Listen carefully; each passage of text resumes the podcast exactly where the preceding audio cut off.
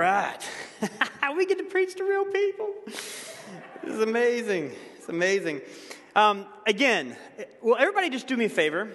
You see back there at the corner of the sound booth that little black camera that's kind of sitting up there in the corner? All before this, everything was done on that little camera right there. And again, I have to thank Pastor Matt, Andrea Hooper, uh, Jim Fritz, Lynn Wilson, all of those back there, as well as Jim Ruskowski, John Chaffee, for the ways that they ran all the wires to make these other cameras happen. I- I'm just blown away. I know I keep thanking people, but we got to thank people, right? We got to thank people. This is amazing. Um, and one of the things beautiful for me is I'm not restricted to this table anymore. How about that? I could move around. But we need to be together. We absolutely need to be together. We all need in our lives, life is already hard enough. And we've got to have this time that we can set apart. Or for those here, this space that we can set apart to rest together, to remember who our God is to lay down our burdens, to pick up his heart again as we go back out into the world and learn to love it. In the midst of the, ba- the busy and the crazy, to remember the true purpose of our lives and why we're here. You know, a couple days ago, as many of you know, we said goodbye um, to Miss Etta Gibbs, precious Etta Gibbs. If you don't know Etta, she served our church for 40 straight years. And so I spent uh, a lot of this past week, like many of you, just reflecting on her life and thinking, God, what is it that made her life so great?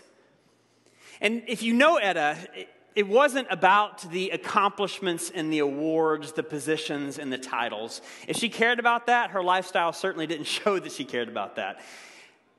But the more I thought about it, the more I realized it was just a simple devotion that stretched out across the span of her life. And then as I started thinking about all of the men and women who have inspired me the most to trust God, to follow God, that really is the common thread that stretched across the timeline of their lives. I mean, think about for yourself for a second. Who are those people in your life that have inspired you the most to be faithful and follow Jesus? It could be somebody well known, a Mother Teresa, an Apostle Paul, you know, Billy Graham. Or it might be somebody unknown, a family member, an unsung hero.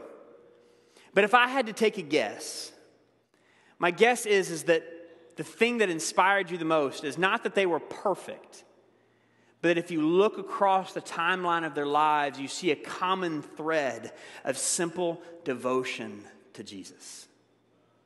I mean, those who have inspired me the most are those who have had this stubborn faith in the ups and the downs, in the abundance, in the poverty, in the highs and the lows. That's what I want from my life. Don't you? That's what I want from my life.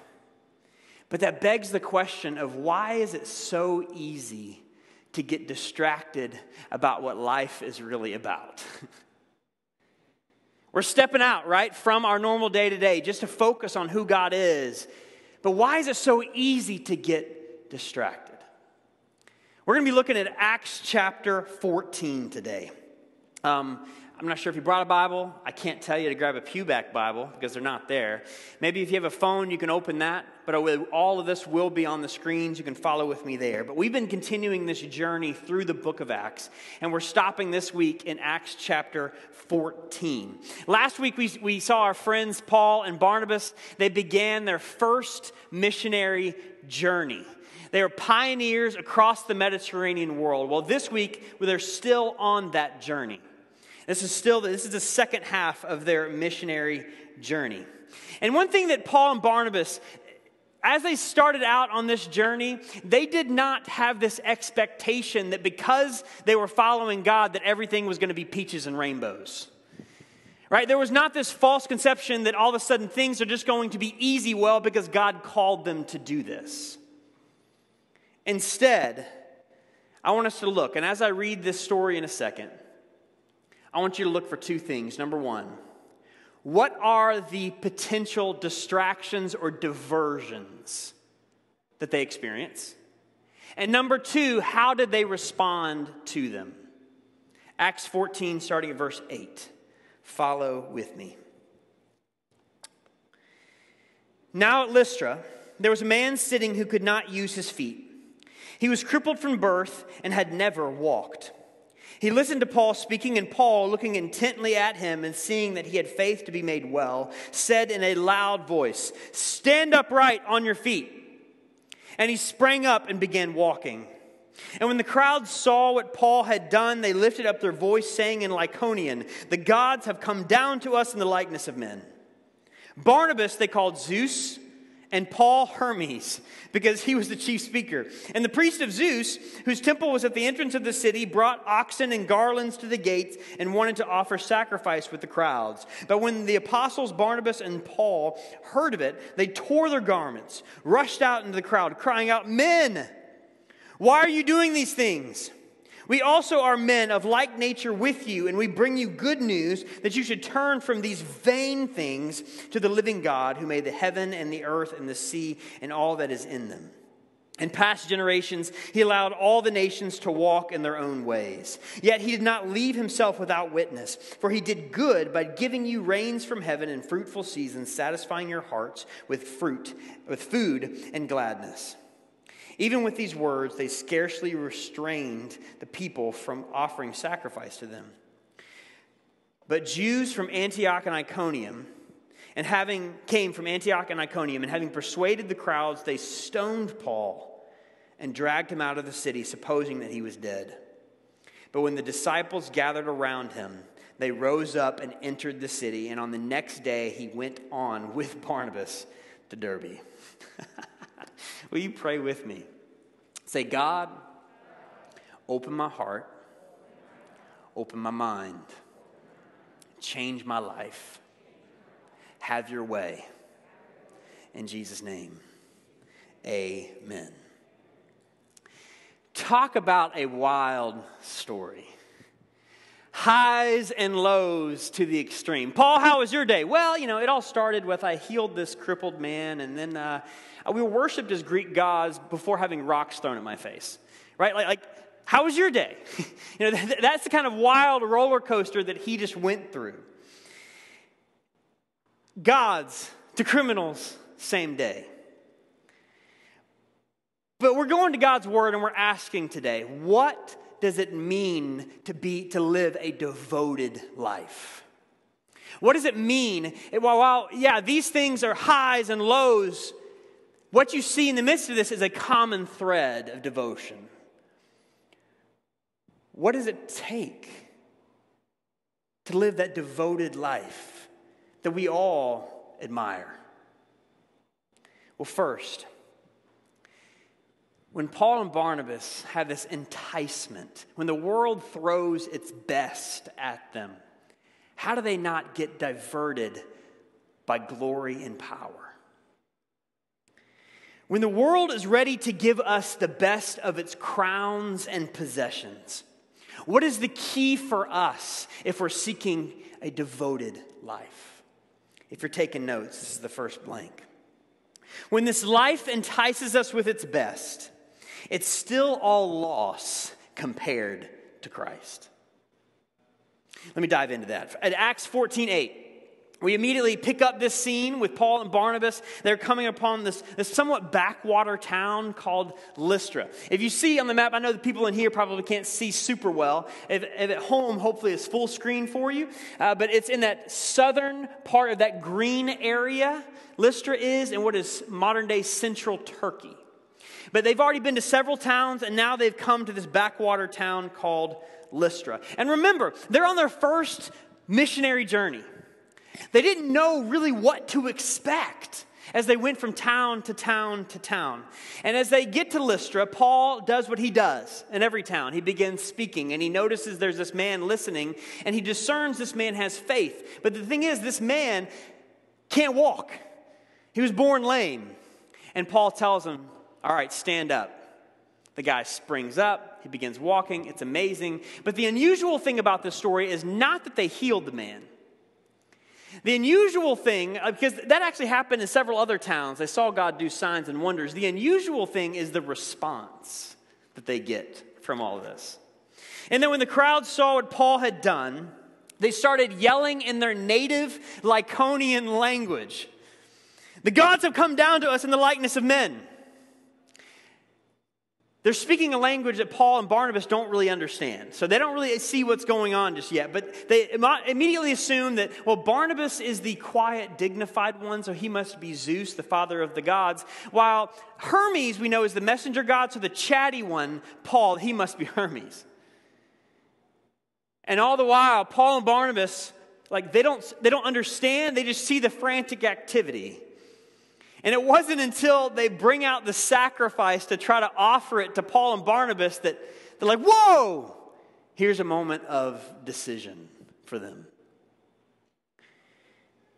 As we travel down the road that Jesus has for us, there are many enticing highways, and I do mean wide, smooth highways, promising us comfort and glory over humility and faithfulness.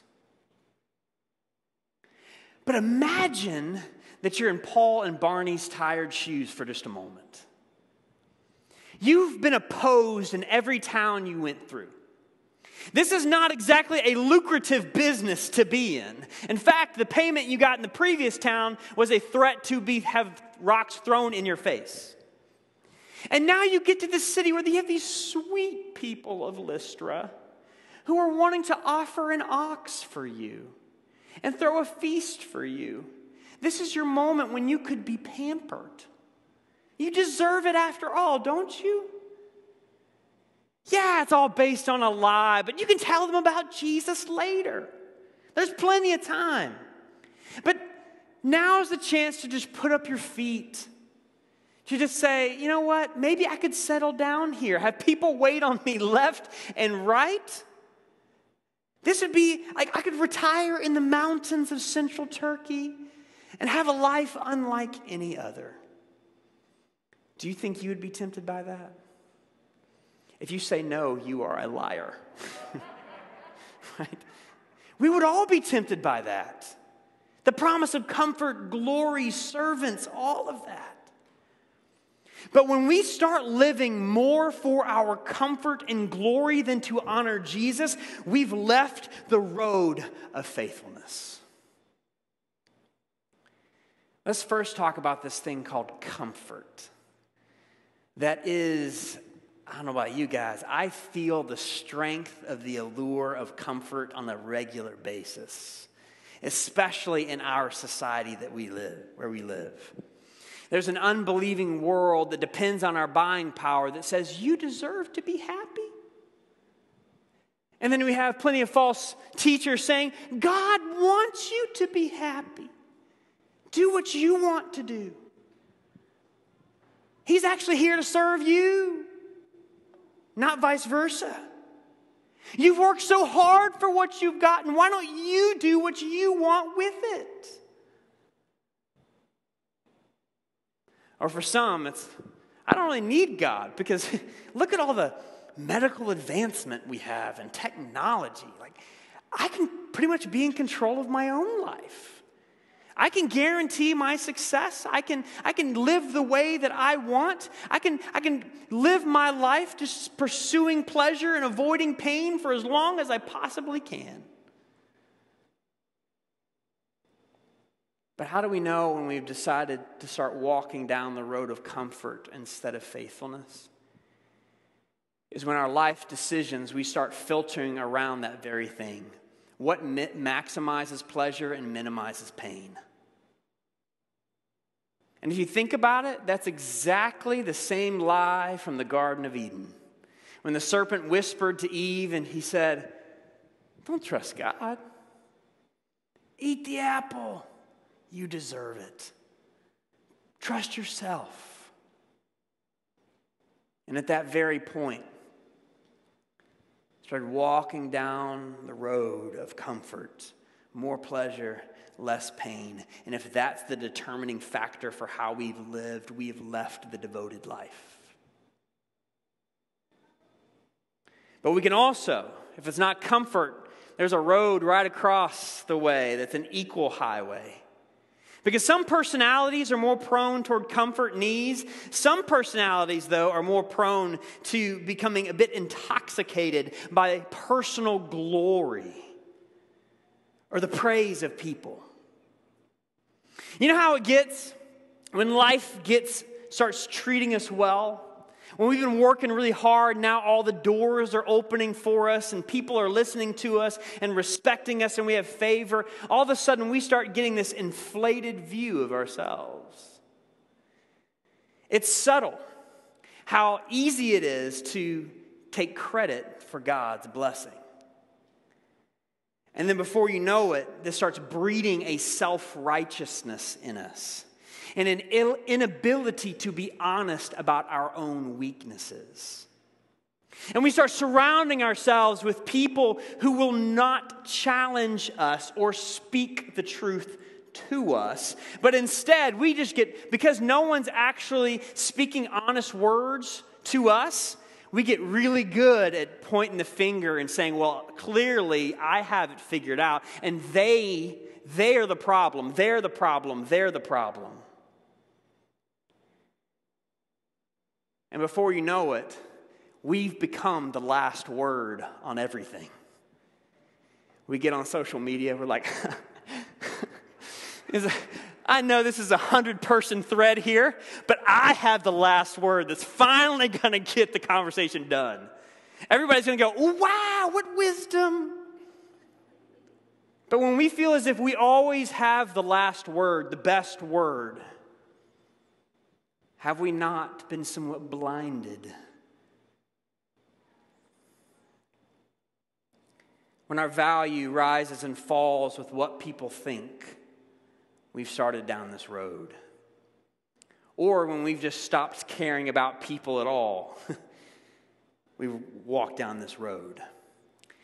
And how do you know? When we start making decisions in life more based on how to please people, we've gone down that road. When we start making decisions in life more about getting a position than about submission to Christ, we've traveled down that road. At this point, it's very easy to start getting confused between the difference between an ambassador of Christ and trying to be a king or a queen. And that's the seductive deceptive enticement to serve comfort and glory. But when the world entices us with its best, it can never compare to the glory of Christ. And we see here in Lystra, they're gearing up for a party. And Paul and Barnabas finally figure out what's going on. And it says that they, they run out and they tear their garments, which was a Jewish sign of protest and horror, saying, Men, why are you doing these things? We also are men of like nature with you. In other words, I'm not willing to accept, to be comfortable. I'm not willing to accept fake glory right now. See, I think what motivated them in this moment was that before Paul ever began his missionary journey, he made a decision.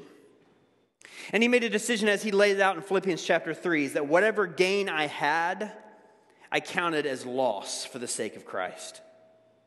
Indeed, I count everything as loss compared to the what? Surpassing worth of knowing Christ Jesus, my Lord. When they were living their lives, they were not living for a temporary glory, but an eternal one. And see, this is what happens, though, when we come to, to Jesus. When we turn our lives over to Jesus, and He takes that veil of self righteousness and that inflated ego and the thought that I'm a good enough person, and He lifts that off and allows us to see the holiness and the beauty of God. And as we stand before Him, like Isaiah did in chapter 6, Isaiah chapter 6, it says, as we stand before Him, we realize we can't even stand up. But then when we realize that that same holy God became one of us, and that he suffered death in order to forgive us, and then he rose from the dead in order to clothe us in his righteous new life. all of a sudden, the things of this world start to look pretty vain, don't they? And as we stand before the beauty of Jesus, the glory of Jesus, all other things begin to pale in comparison to the joy, the eternal peace, and the love that sees our worst yet embraces us fully. And when all else pales in comparison to the beauty of Jesus, then the blessings of life become a resource available to our King to bring him glory. Track with me here. So, Paul and Barnabas, they don't really care if they're party poopers right now, right? Like, okay, we gotta, this is gonna be awkward, but we're gonna have to tell them the truth here. But they see that in this moment, they've been given a platform. And now that they've been given a platform, instead of using that platform as a way to build their own comfort, glory, whatever it might be, they instead decide we are going to point back and build a bridge to Jesus. And so they realize that these are pagan worshipers. They, they, they worship gods of nature. So they start with what they know. They said, Well, you know nature, right? Well, actually, there's one God one true God who is over all created things. And He's had grace and mercy over you. But now is the time that He's calling you to turn from vain things and instead turn to Him.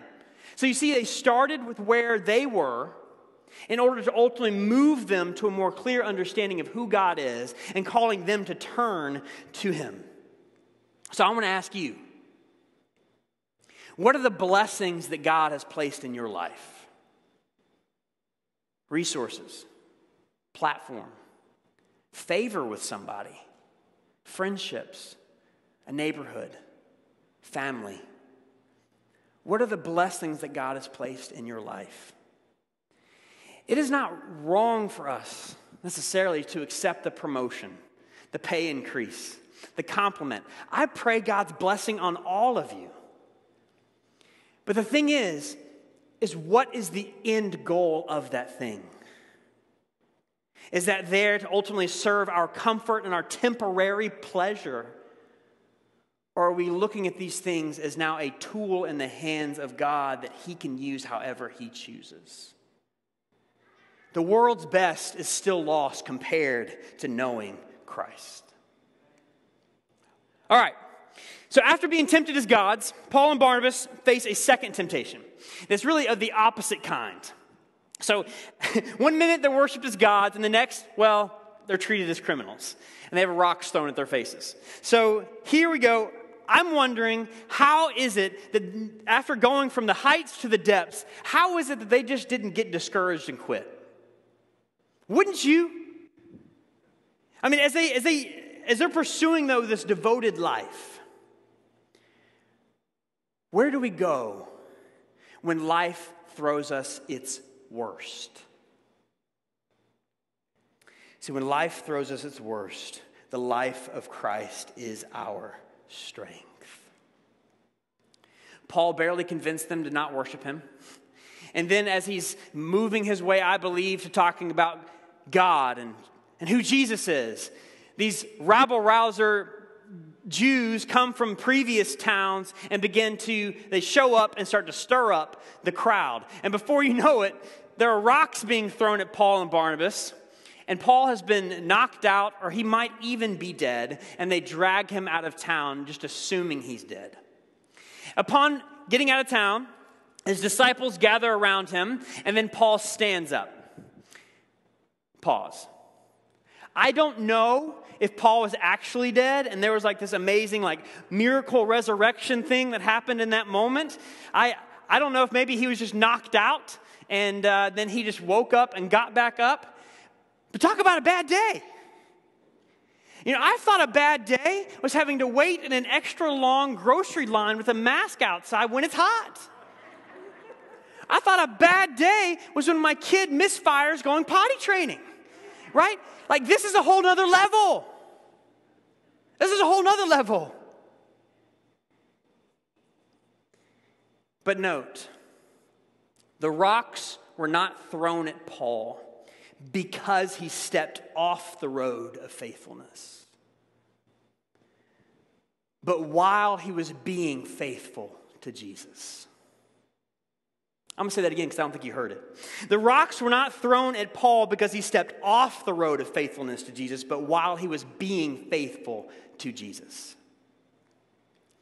See, there are a lot of prosperity preachers out there who like to tell us that the moment we start following Jesus and give them money, the moment we start following Jesus, that life is going to be easy and comfortable and happy from then on out. But the problem with that is that's not actually what Jesus said. Jesus said in John 16 33, He says, In this world you will have tribulation. You will go through hard things. That the road of faithfulness to Jesus will be steep and rocky and hard at places. That's just the way He leads us. And I'll talk about why here in a second. But if we do believe that life with Jesus is supposed to be easy and comfortable and painless, then once we do, once He does lead us through a painful season, we're going to assume that number one, either I sinned and deserve this, or number two, that God is aloof and doesn't doesn't care. Are either of those things true? That's certainly not why Paul was stoned. He had rocks thrown at him because he was being faithful. But the temptation for us is that when we experience pain, we want to quit or find an easier way. When the world throws us its worst, it's so easy for discouragement to just descend upon us like a fog. It's always amazing to me. Whenever I'm going through something hard or going through something painful, maybe, maybe your brain does this too. My brain starts rapid firing of all the other painful things that are going on in life. It's not just this thing. Now I have a long list of everything that's going wrong in the world, and now I'm overwhelmed by that list. Anybody else ever feel that way? Okay, few. but the moment that happens, when we start to feel that discouragement or that pain, then comes fear. Ah, is life always going to be like this? I don't know if I can handle it. And after fear comes anger, self pity, anxiety, depression, convincing you that you are completely out of control, that no one actually cares about you, and that it is hopeless. But fear will never lead us back to the road of faithfulness. Fear will never lead us back to the road of faithfulness. Trust me, I know that when we're in the midst of pain and we're feeling fear and overwhelmed, nothing is more real in that moment than that. Nothing. It feels all consuming. And I say that because I've been there. But this is why we absolutely need faith if we're going to live a faithful life. Faith doesn't wait for a feeling before it gets back up. Faith doesn't need to see circumstances change before it knows that God can and will change things. But Paul, when he comes, he's not denying that pain, the confusion, that difficulties are real but he's choosing to see them through a different set of lens, lens of faith. I mean, he said it. Same guy who was knocked down and got back up says this in 2 Corinthians chapter 4. We are afflicted in every way, but not crushed. Perplexed, but not driven to despair. Persecuted, but not forsaken. Struck down, but not destroyed. Or as one translation puts it, I was knocked down, but I was not knocked out. And he says later on in chapter 4 We do not lose heart, for this light, momentary affliction is preparing for us an eternal weight of glory beyond all comparison, as we look not to the things that are seen the pandemic, the social unrest, the injustice in the world, the family members who aren't getting along, our health issues. We're not looking to the things that are seen he said, but to the things that are unseen, our eternal reality in Christ. You see, he's not denying that pain is real. He's not denying that confusion and difficulties are real, but he's choosing to see through the eyes of faith, realizing that pain has an expiration date while the glory of God does not.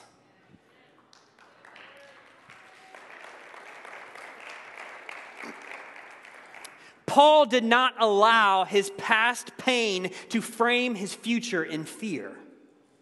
I'm going to say that again. Paul did not allow his past pain to frame his future in fear.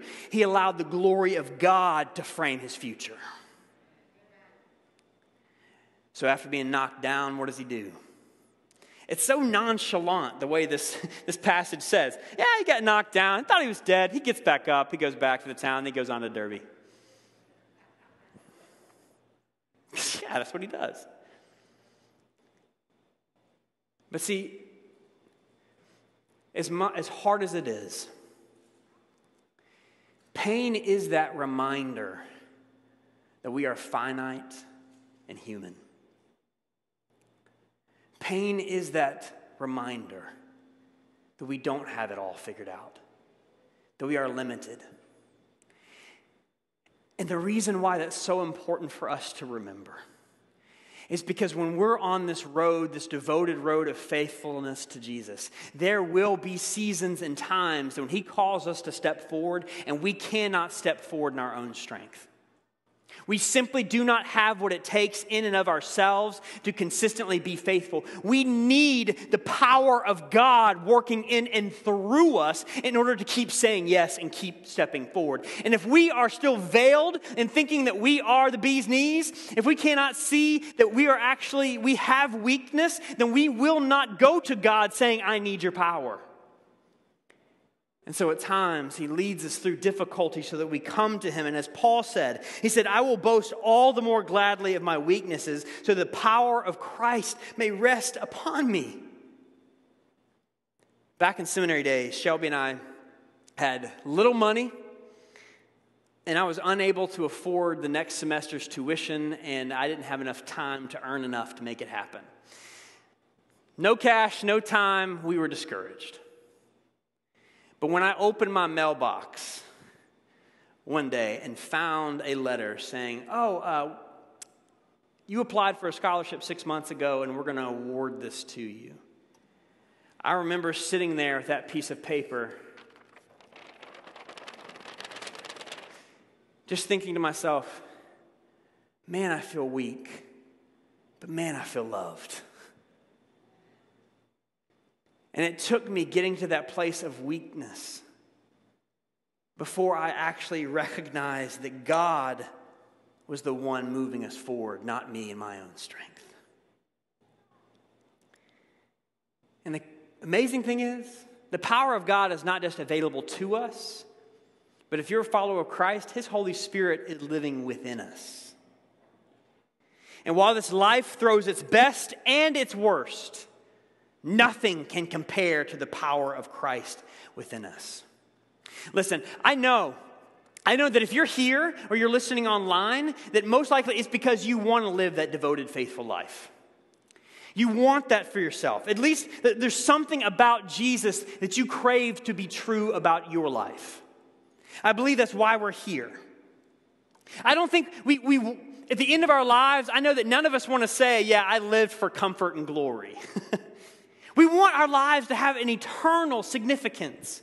We want to live out our purpose. I don't think any of us want to say that I've lived a discouraged, negative, beat down life either. We want to live in the faith and the power of God. I think we all want that authentic life that is bold and loving, sacrificial and free. The kind of life that, that, that has a, a, meaningful, rich, true relationship with our spouses and our friends. The kind of life that our kids can watch and see an example of what it means to follow Jesus. The kind of life that models that my job isn't just about me, that my job is about actually contributing to the God's goodness in this world. We want to live the life where we see God do big things in this church and big things in our neighborhood. We want that. But I think the, the, the issue is, is that we have such a hard time believing that can be true about our lives. We see Paul and we're like, that's Paul. It's not me. We think about our heroes and we think, well, I've already done X, Y, and Z. Like, that's still not true about my life. But God doesn't ask us to be somebody else. He asks you to take the next step in following Jesus. In order to get down the devoted road, It begins with one step of trust and dependence at a time. Knowing that, yeah, we stumble, we fall, we're learning. Knowing that there are times when we are just completely overwhelmed, but even when we are faithless, He is faithful. But it begins by getting up, starting tomorrow, and then the next day, beginning each day saying, All is lost compared to knowing Christ, and the power of God is within me. So, what is that next step for you? Could it be that you really just need to go apologize to someone for the way that you treated them instead of consistently trying to hold on to pride and save face? Could it be that you take this discouragement, this weakness, this fear, and you just bring it before God and you say, God, I, I, lay this burden today, and I'm going to do it again tomorrow, and I'm going to do it again the next day until I just feel this thing lifted off of me. What is that next step for you? Let's pray about that. God, man, I am so inspired by the life of Paul and Barnabas. But if I admit, like, like this Bible sometimes feels a thousand miles away from my life. It feels like the way that they're living and the choices they're making, man, it's, it's, it's so, ah, it's inspiring and, I, and I, can, I can look at it all day, but God, I, I want to know how to take the next step. That even when I feel knocked down and discouraged, that I can grab your hand and that you'll pull me up, giving me the strength to take the next step. That when God, I, I realize that I've been making a lot of decisions based off of comfort or, or personal glory. God, that I come to you and I lay those things down and I say, Show me how to make decisions as to what points to you. God, thank you that we get to worship together today. But we know that meeting together on a Sunday is not the end.